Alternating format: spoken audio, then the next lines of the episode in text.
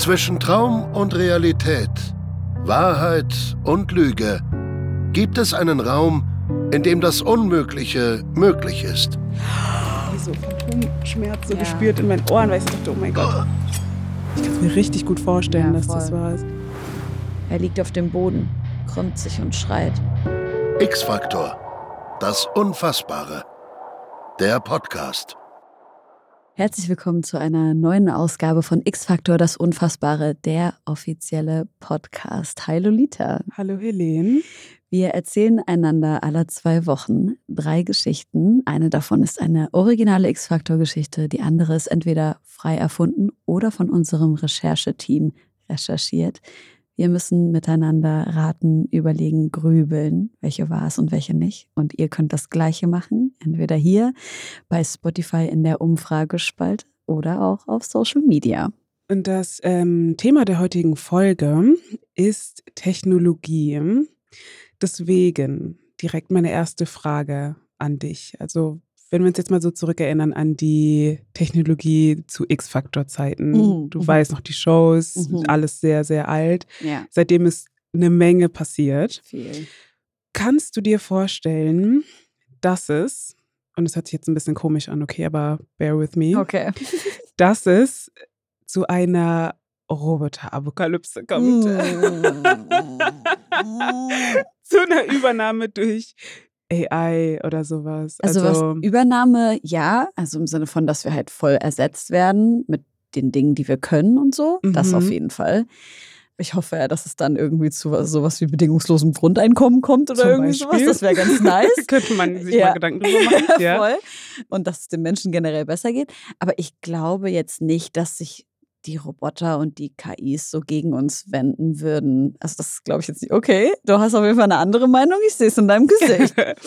Nein, gar nicht mal so, gar nicht mal so krass. Aber AI ist schlau auf jeden das Fall. Das stimmt. Aber jetzt, wo ich das so gesagt habe, es gibt ja auf jeden Fall schon Roboter und Drohnen und KIs, die mm. einfach halt für Waffen benutzt werden, was ja auf jeden Fall schon richtig schrecklich ist. Aber gut, die können halt nicht selber denken in dem Sinne. Deswegen glaube ich jetzt nicht, dass die sich alle gemeinsam gegen uns verschwören könnten. Vielleicht und nur, wenn verbinden. halt ein Mensch dafür sorgt, dass sie sich gegen uns verschwören, oder? Ja. Ja, wahrscheinlich. Ja, also ist der Mensch der, der sich verschwört. Okay, lass mal nicht zu tief da reingehen. Ja.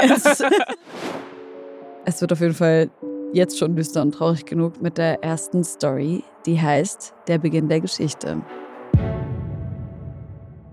Seit der Kindheit träumt der Mathematiker Lance Willis davon, die Menschen mit einer bahnbrechenden Erfindung voranzubringen.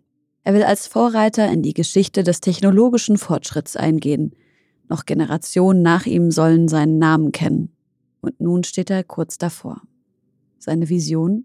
Eine Maschine, die neben Zahlen auch Musiknoten, Buchstaben und Bilder verarbeiten kann.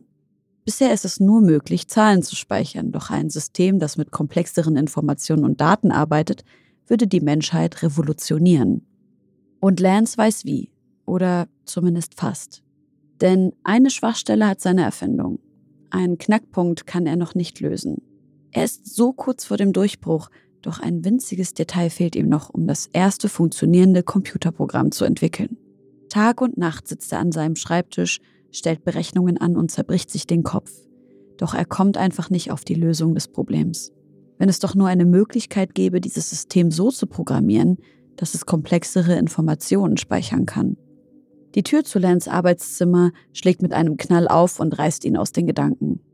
Seine Frau Loreen steht mit wütendem Ausdruck im Türrahmen.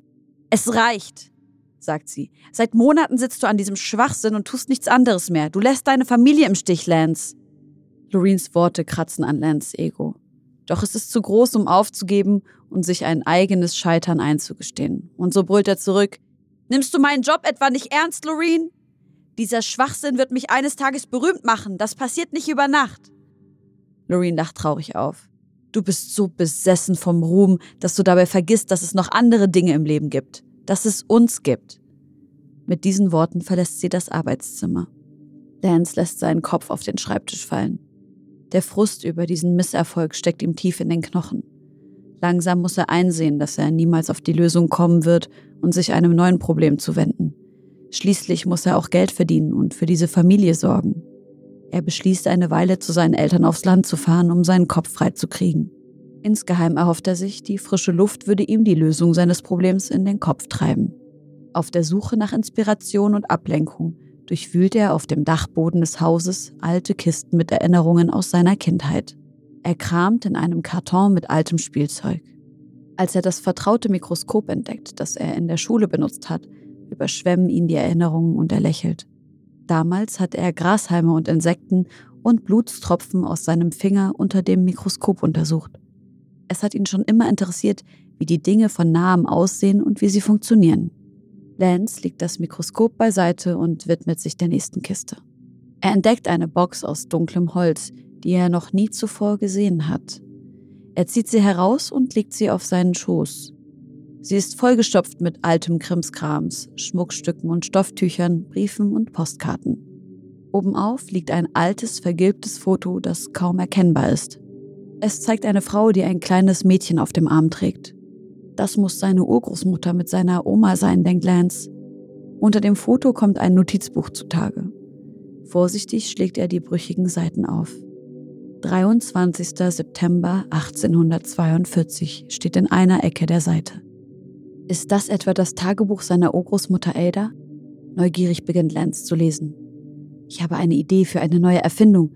Wenn mir das gelingt, könnte es alles verändern. In diesem Tagebuch werde ich nun meine Fortschritte festhalten. Lance Urgroßmutter war Wissenschaftlerin, genau wie er selbst. Lance ist überrascht und fasziniert. Eifrig blättert er durch die Seiten, bis ihm die Worte auf einer Seite ins Auge springen. 7. Mai 1843. Ich habe es geschafft. Das erste Programm, das komplexe Informationen wie Zahlen, Buchstaben und Bilder verarbeiten kann. Eines Tages wird es eine Maschine geben, die mit meinem System arbeitet. Unter Adas Schilderung ihres Durchbruchs findet Lance eine detaillierte Ausführung des Programms. Lance hält das fehlende Puzzleteil in seinen Händen. Da steht es schwarz auf weiß, wonach er so lange gesucht hat. Tränen treten ihm in die Augen. Er beginnt sofort zu packen. Seine Mutter betritt das Zimmer, in dem er die letzten Tage geschlafen hat und sieht das Buch auf seinem Bett liegen. Ihre Gesichtszüge werden weich. Das Tagebuch von Oma Ada, sagt sie zärtlich. Ich wusste nicht, dass sie eine Wissenschaftlerin war, sagt Lance. Seine Mutter setzt sich neben ihn. Damals versuchte man, schlaue Frauen klein zu machen, noch mehr als heute. Lance fragt, warum seine Urgroßmutter nicht in die Geschichte eingegangen ist. Seine Mutter sieht ihn verständnislos an. Ich denke, sie hat nie eine bahnbrechende Entdeckung gemacht. Lance läuft zum Bett und schlägt das Tagebuch an der richtigen Stelle auf. Er hat die Seiten bereits studiert und kennt sie in- und auswendig. Er hält sie seiner Mutter unter die Nase. Sie liest das Datum, 7. Mai 1843.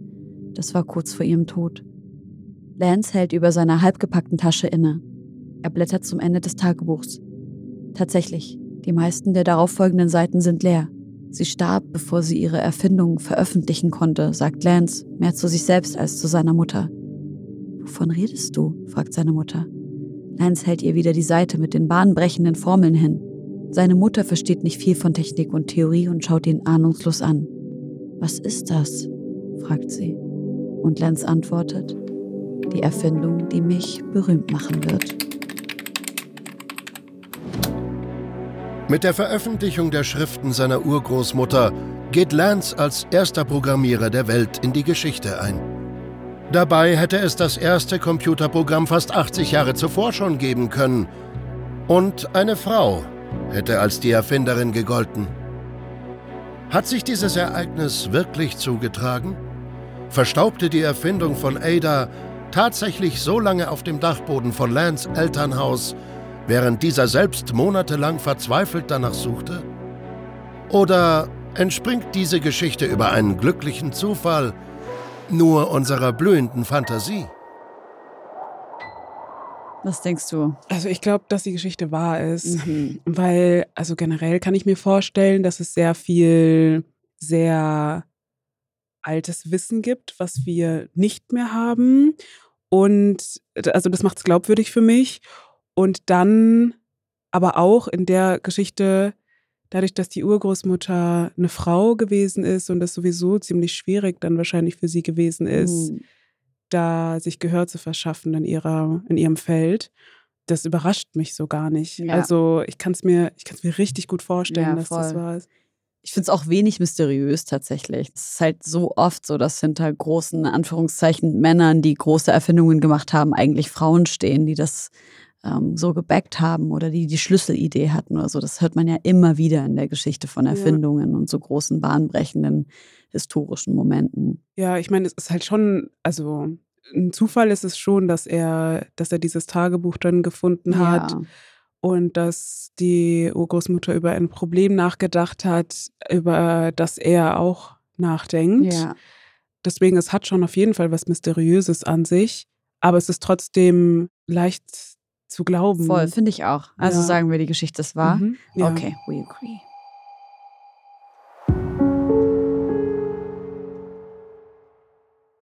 This episode is brought to you by Shopify.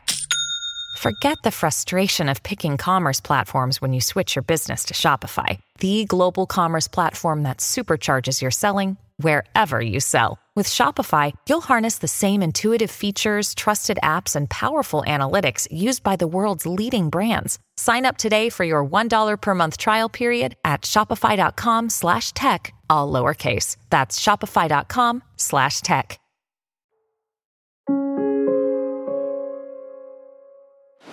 Kommen wir zur zweiten Geschichte, und zwar zu der, die ich dir mitgebracht habe. Die trägt den Namen Virtuelle Realität. Lee ist knapp bei Kasse. Er ist einer der ewigen Studenten und schafft es kaum, sein Studium weiter zu finanzieren. Deshalb hat er sich einen kleinen Nebenjob zugelegt.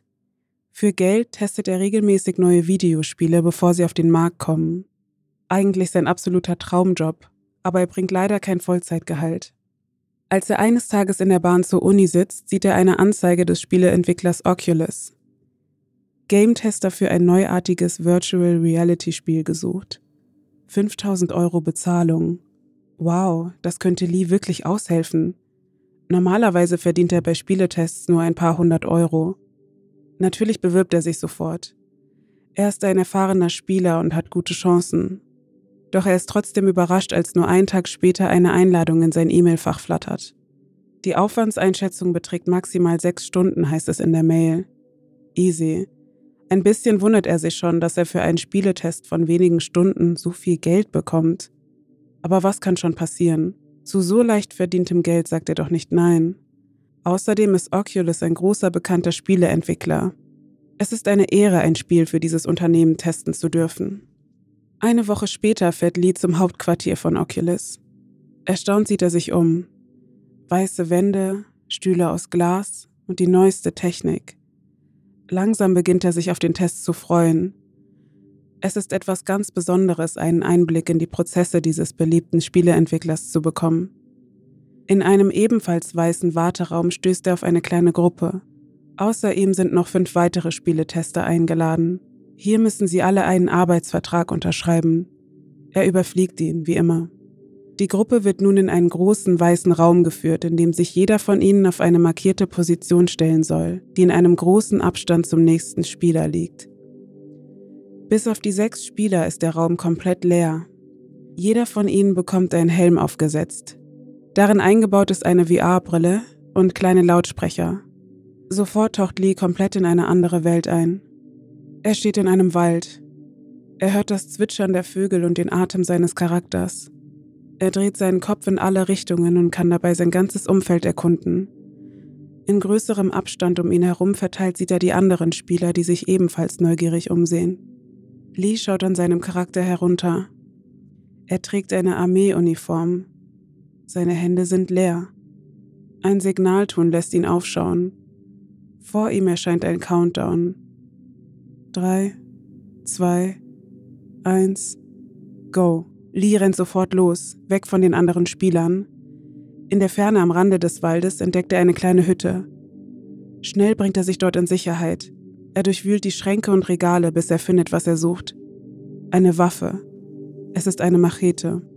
Das Ziel des Spiels, das wurde ihnen kurz vorher erklärt, sei ganz simpel, wie bei jedem Kampfspiel die anderen Spieler ausschalten, bevor sie es tun. Bestimmt haben die anderen inzwischen ebenfalls eine Waffe gefunden. Lee hat auf eine Pistole oder ein Gewehr gehofft. Doch er findet den Nahkampf eh spannender. Er hält sich vorerst bedeckt und schaut aus dem Fenster. Er sieht, dass sich einer der Spieler nähert, ebenfalls auf der Suche nach Unterschlupf. Lee tritt hinter die Tür und bleibt so versteckt, als sie nach innen aufschwingt.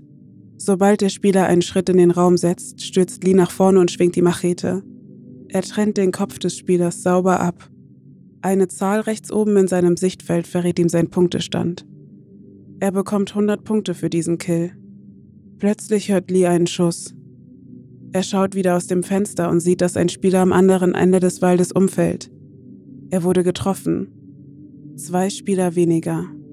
Jetzt ist es Zeit für Lee, seinen Unterschlupf zu verlassen. Er schleicht aus der Hütte in Richtung des Schusses. Der Schießende muss sich hier irgendwo rumtreiben. Der Wald wird immer dünner, bis nur noch freien Himmel sieht.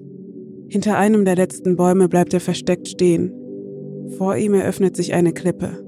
Anstelle des Schießenden findet er die anderen beiden Spieler mitten im Nahkampf. Er bekommt gerade noch mit, wie der eine den anderen die Klippe hinunterstößt.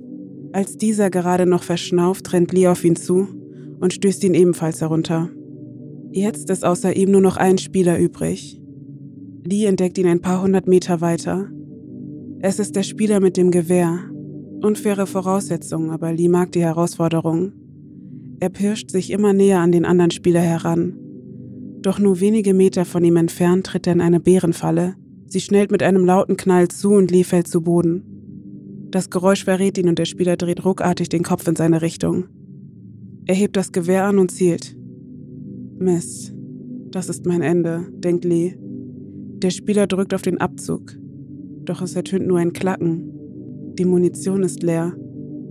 Der Spieler setzt zum Nachladen an. Doch Lee steht auf humpelt die wenigen Meter zu ihm hinüber und rammt ihm die Machete in die Brust. Er fällt zu Boden. Eine Siegeshymne ertönt und vor ihm erscheint die Einblendung. Winner. Lee spürt Hände an seinem Kopf, an seinem richtigen Kopf. Jemand öffnet den Helm und nimmt ihn ab. Er muss ein paar Mal blinzeln, bis er wieder aus dem Wald auftaucht und in diesem großen weißen Raum ankommt. Die anderen Spieler liegen regungslos am Boden. Vor Lee steht der Spielleiter, Du hast sie besiegt, sagt er. Du bist der Gewinner. Was ist mit ihnen? fragt Lee verwundert. Der Spielleiter antwortet, Sie sind die Verlierer. Sie haben nicht nur im Spiel, sondern auch im echten Leben verloren.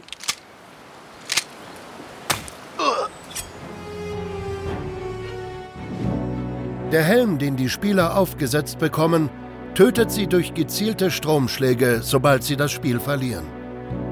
Wer im virtuellen Raum stirbt, stirbt auch in der Realität. Lee taucht als Gewinner aus dem Spiel auf und stellt fest, dass er die anderen Spieler nicht nur im Spiel, sondern auch im echten Leben umgebracht hat. Gibt es diesen Helm wirklich? Hat sich so etwas Grausames tatsächlich zugetragen? Oder ist die Geschichte nichts weiter als eine dystopische Zukunftsvision? Was glaubst du? Ach, auf jeden Fall nicht wahr, weil wenn es VR ist, dann und diese Story wahr ist, dann hätten wir das mitbekommen. Das ist ja irgendwas, was in den letzten 10, 15, höchstens 20 Jahren irgendwie und dann hätten wir das safe mitbekommen. Ja, und weißt du, was glaube ich die Inspo war für diese Geschichte? Hunger Games. Uh. Hast du das geguckt? Nein. Kennst du das nicht? Nee.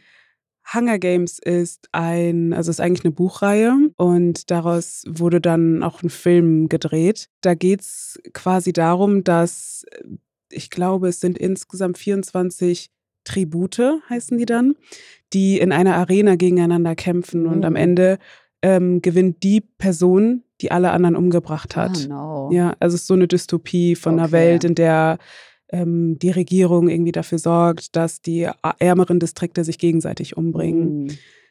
Voll der berühmte, also voll die berühmte Filmreihe. Ich finde es Okay. irgendwie krass, dass du, die, dass du die gar nicht kennst. Wie wir schon in früheren Folgen besprochen haben, ich bin zu zart beseitet, um mir Ja. solche Sachen anzuhören Ja, oder anzuschauen. und das hat mich äh, sehr daran Ja, erinnert. das ist safe fake, Mann. Ja, während ich das gelesen habe, dachte ich mir so, nee, ich glaube, das ist einfach eine Hunger Games Inspo gewesen. ain't real.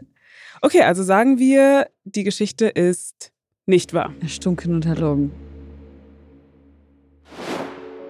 Wir kommen zu einer originalen X-Factor-Story. Vielleicht kennen unsere ZuhörerInnen sie ja schon. Die Geschichte heißt Rock'n'Roll. Lyle Norman war einer der besten Rockmusiker der Welt.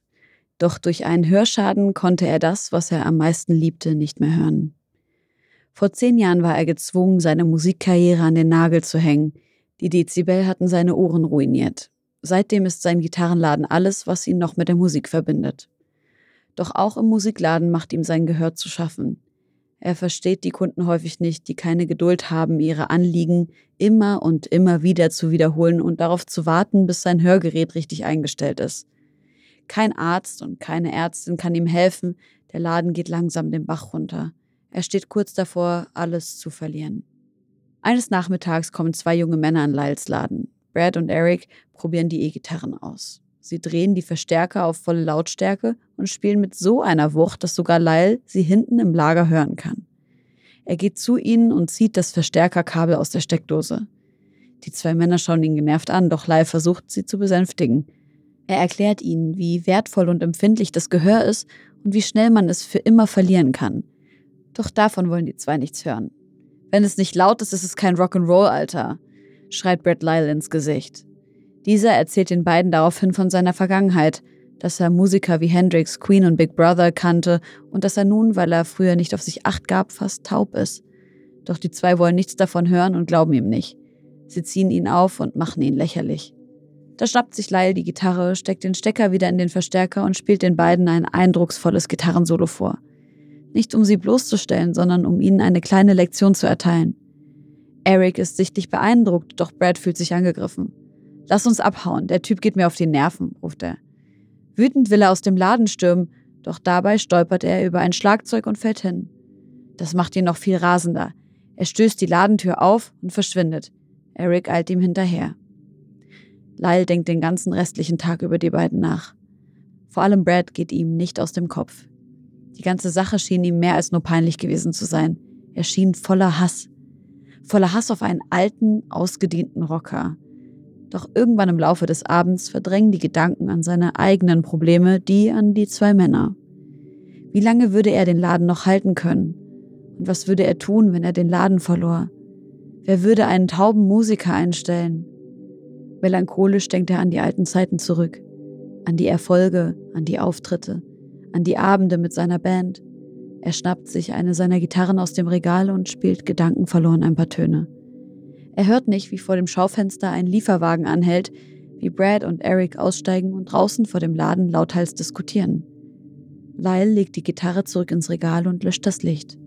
Er öffnet die Ladentür, um nach Hause zu gehen und blickt geradewegs in einen geöffneten Lieferwagen. Er sieht einen Verstärker, zwei große Boxen und die zwei Männer, die ihm von den Vordersitzen aus gehässig zulachen. Brad drückt einen Knopf und auf einmal ertönt in unbeschreiblicher Lautstärke Heavy Metal Musik. Lyle ist von der Wucht der Lautstärke wie erschlagen. Sein Kopf scheint zu zerbersten. Er stolpert rückwärts zurück in den Laden und fällt hin. Verzweifelt hält er sich die Hände an die Ohren, doch die Musik dröhnt durch jede Faser seines Körpers. Das Hörgerät verschlimmert die Schmerzen in seinen Gehörgängen zusätzlich. Heavy Metal für immer, Opa! Jetzt wirst du nie wieder was hören! schreit Brad. Doch Lyle hört ihn nicht. Er hört nicht einmal seine eigenen, schmerzerfüllten Schreie. Eric versucht seinen Freund davon zu überzeugen, dass Lyle genug gelitten habe, aber Brad sieht das anders. Nein, die miese Ratte ist jetzt dran, ich mach ihn fertig, schreit er und dreht die Lautstärke noch weiter nach oben. Die Fenster des Musikladens springen, Glasscherben klirren zu Boden. Lyle leidet Höllenqualen. Er liegt auf dem Boden, krümmt sich und schreit. Ihm ist, als würde sein Körper jeden Moment explodieren. Plötzlich lädt sich zwischen den beiden Stöpseln seines Hörgeräts eine Art Spannung auf. Es knistert. Lyle fühlt sich wie elektrisiert. Der Strom schießt durch seinen Kopf, er wird geschüttelt und verdreht die Augen. Mit letzter Kraft zieht er die Geräte aus seinen Ohren, dann wird er ohnmächtig und bleibt regungslos auf dem Boden liegen. Die zwei Männer beobachten das Ganze und werden unruhig. Eric hat Angst, dass sie ihn umgebracht haben könnten. Sie machen die Musik aus, gehen vorsichtig auf Lyle zu und beugen sich über ihn. Während die beiden noch rätseln, ob Lyle tot ist, kommt dieser langsam zu sich. Der ist nicht tot, der ist taub, Mann. Na, gefällt dir die Musik? Ist sie laut genug? Oder soll ich noch ein bisschen aufdrehen? schreit Brad. Er erwartet ein gebrochenes Wimmern als Antwort, doch stattdessen lacht Lyle ihn freudestrahlend an. Hör doch auf zu schreien. Ich höre dich laut und deutlich. Irritiert schauen Eric und Brad sich an. Dann packt sie die Angst beim Anblick des alten Mannes, der wie durch Zauberhand jedes ihrer Worte verstehen konnte und nicht aufhören wollte, lauthals zu lachen. Verstört laufen sie zu ihrem Lieferwagen und fahren davon. Lyle hingegen kann sein Glück kaum fassen. Er hat sein Gehör zurückerlangt. Für ihn ist diese Nacht lebensrettend. Sein Laden erholt sich und er fängt sogar an, wieder in verschiedenen Bands mitzuspielen. Er kann endlich wieder für das leben, was er am meisten liebt, die Musik.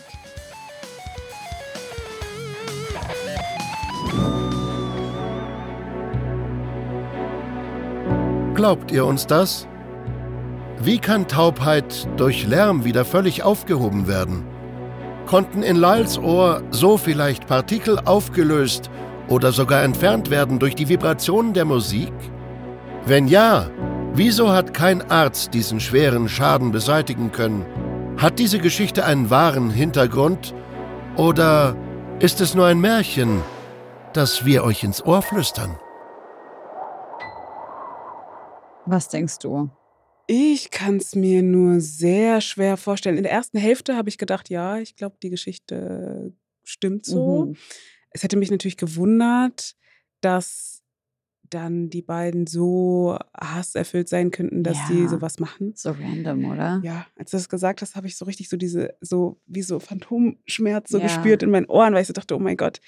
Aber dann, dass er im Anschluss hören kann, Mhm. ab da war ich dann raus. Mhm. Dachte so, das kann ich mir nicht vorstellen. Ja. Warum sollte der, also das macht ja macht irgendwie keinen Sinn. Gut, ich weiß nicht, wir sind beide keine HNO-Ärztinnen. Wir wissen wahrscheinlich beide nicht, ob es irgendwelche so, weißt du, manchmal gibt es ja auch sowas wie, dass du krank bist und dann kriegst du einen Schock für irgendwas und dann Mm. funktioniert irgendwas wieder.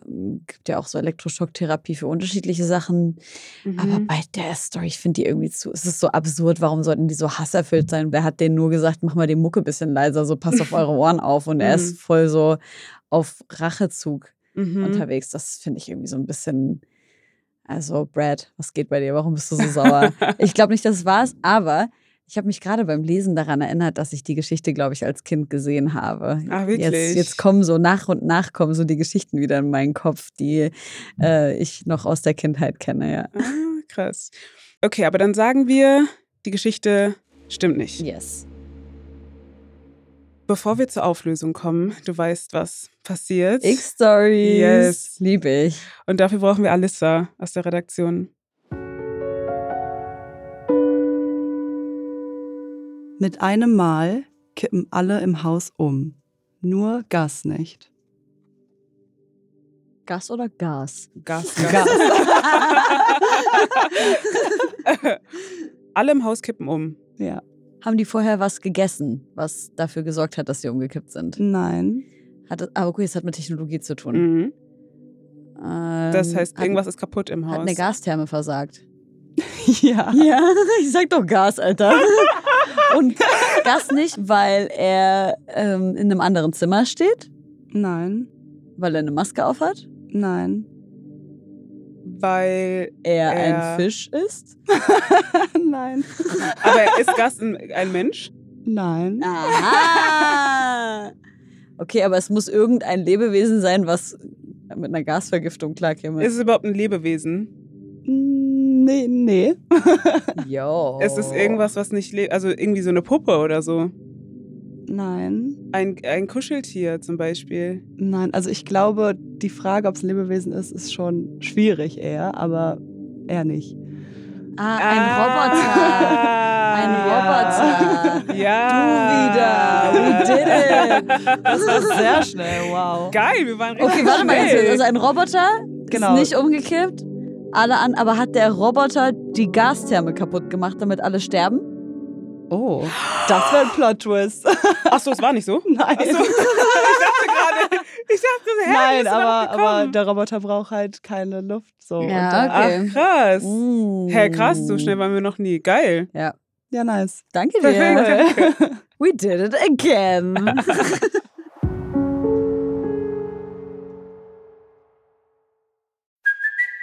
It's Kaylee Cuoco for Priceline. Ready to go to your happy place for a happy price? Well, why didn't you say so? Just download the Priceline app right now and save up to 60% on hotels. So, whether it's Cousin Kevin's Kazoo concert in Kansas City, go Kevin, or Becky's Bachelorette Bash in Bermuda, you never have to miss a trip ever again. So, download the Priceline app today. Your savings are waiting. Go to your happy place for a happy price. Go to your happy price, Priceline. Wir kommen zu den sehnlichst erwarteten Auflösungen. Und Ja. zwar zur Auflösung der Story 1. Als erstes natürlich der Beginn der Geschichte. Es geht um Lance Willis, der das Tagebuch seiner Urgroßmutter fand und das Problem seiner Probleme lösen konnte und dann weltberühmt wurde. Mhm. Wir haben gesagt, wir glauben's. Let's hear what the truth is. Fand der Mathematiker Lance Willis tatsächlich das fehlende Puzzleteil zu seiner Erfindung in den Aufzeichnungen seiner Urgroßmutter? Nein. Obwohl es viele Erfindungen von Frauen gibt, für die Männer das Lob bekamen, war dies hier nicht der Fall. Die erste programmierende Person war tatsächlich eine Frau, doch ist sie zur heutigen Zeit als diese bekannt. Ada Lovelace gilt als erste Programmiererin der Welt und erfand um 1843 das erste Programm, noch 100 Jahre vor der Erfindung des Computers. Dieses Programm war damals in der Lage, neben Zahlen auch komplexere Informationen wie Musiknoten, Bilder und Buchstaben zu verarbeiten. Die Erfindung gab es also tatsächlich schon im 19. Jahrhundert. Die Geschichte mit ihrem Urenkel Lance ist jedoch frei erfunden. You go, Ada. Look at you, Mama. Ja, okay, das. Aber siehst du, warum wir so schnell diese Geschichte Ja. geglaubt haben? Einfach Ja. weil es so glaubwürdig ist. Ja, voll. Und Und- weil es einfach auch, wie ihr gesagt habt, ne? Es passiert halt die ganze Zeit. Männer Ja. ernten die, Lorbeeren. die Lorbeeren. Aber dafür nicht in diesem Fall, was sehr, sehr gut ist, dass Ada da auch für bekannt ist. ja, nice. Also die echte Ada. Voll. Ja. Dann kommen wir zur Auflösung von der zweiten Story. Das war die Geschichte virtuelle Realität. Mhm. Da ging es um Lee, den Spieletester, Ja. der in diesem Virtual Reality Game war und da die Leute umgebracht haben soll, aus Versehen. Und wir haben gesagt, dass wir uns nicht vorstellen können, dass die Geschichte wahr ist, sondern dass sie eher inspiriert ist. ja.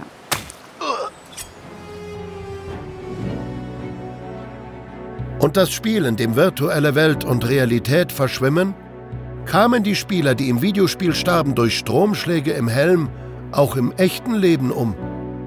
Hat es dieses absurde Experiment tatsächlich gegeben? Wir können euch beruhigen. Lee und den Spieletest gab es nicht. Jedoch den Helm der Spieler tötet, sobald sie verlieren, den gibt es wirklich. Er wurde von Paul Lucky, dem Gründer des Entwicklers Oculus, erfunden und ist mit drei explosiven Sprengladungen gefüllt, die beim Tod im Spiel ausgelöst werden. Der Spieler stirbt so mittels eines direkten Stromschlags im Hirn. Die Idee ist, das Spielerlebnis noch realer zu machen und den Adrenalinspiegel im Körper zu unbekannten Höhen ansteigen zu lassen. Der Helm soll einem dabei erst bei dem Sieg oder der Niederlage abgenommen werden. Allerdings ist diese furchterregende Erfindung noch nicht im Einsatz, da es laut Hersteller noch einige Fehlfunktionen gibt, die dazu führen könnten, dass die Explosionen auch ohne Niederlage ausgelöst werden. Es ist nicht unwahrscheinlich, dass der Helm in näherer Zukunft zum Einsatz kommt. Eine Geschichte wie die um Lee könnte also schon bald Realität werden. Nein, Mann. Nein, Mann. Wie? Nie im Leben kommt das auf den Markt. Wie denn? Ah, Weißt okay. du was? Manchmal denke ich mir, Menschen sind einfach kacke. Aber allein auf, die, auf so eine Idee Der zu ist kommen, krank in seinem Kopf, Alter. allein sich sowas schon zu überlegen. Was für ein Scheiß. Geh mal weg. Wirklich jetzt. Dass du auf so eine blöde Idee kommst. Blöd, Mann. Aber gut, also, ja. Und die Leute, die das dann spielen wollen, auch so, hä? Ach, krass. Niemals. Ja. Menschen. Okay. Aber wenigstens Wir sind auf lagen jeden Fall wir ganz mit wegen, wenigstens lagen wir mit unserer Einschätzung richtig. Auf jeden. Und die Geschichte ist nicht wahr. Gott sei. Dank. Ja, Aber die Realität ist auch schlimm. ja. Verdammt. Ach, krass. Kommen wir zur Auflösung der dritten Geschichte, Rock'n'Roll. Es geht um Lyle, der ein Rockmusiker war und dann auf einmal sein Gehör mehr und mehr verlor und nicht mehr Musik machen konnte. Er trifft auf Eric und Brad und die machen ihm das Leben für einen kurzen Moment zur Hölle. Auf einmal bekommt er aber wieder sein Gehör zurück. Auch hier haben wir gesagt, wir glauben nicht, dass das wahr ist. Was haltet ihr von der Geschichte des tauben Rockmusikers und seiner Heilung? Hat dieses Hörwunder wirklich stattgefunden? Leider nicht. Es ist Unfug. Das heißt, alle Stories waren nicht wahr. Diese Folge. Stimmt ja. Ja, Ah. okay. Aber wir lagen zweimal richtig. Wir lagen zweimal Mal. richtig. Let's go. Ja, sehr Wir gut. werden besser und besser. Mhm. Wir hoffen, dass ihr uns schon in die Kommentare geschrieben habt, bei wie vielen Geschichten ihr richtig lagt. Wenn ihr das noch nicht gemacht habt, dann macht es gerne. Und ähm, wir freuen uns natürlich über Bewertungen auf diesem Podcast, äh, wenn ihr dem Podcast folgt und ihn teilt. Und wir hören uns dann wieder hier. In zwei Wochen. Genau. Bis dann. Lagt ihr immer richtig oder konnten wir euch hinters Licht führen? Ist es nicht erstaunlich, dass sich Wahrheit und Fiktion meist auf schmalem Grat bewegen? Doch egal ob reales Ereignis oder Märchen, die Geschichten bleiben eines. Unfassbar. Euer Jonathan Frakes.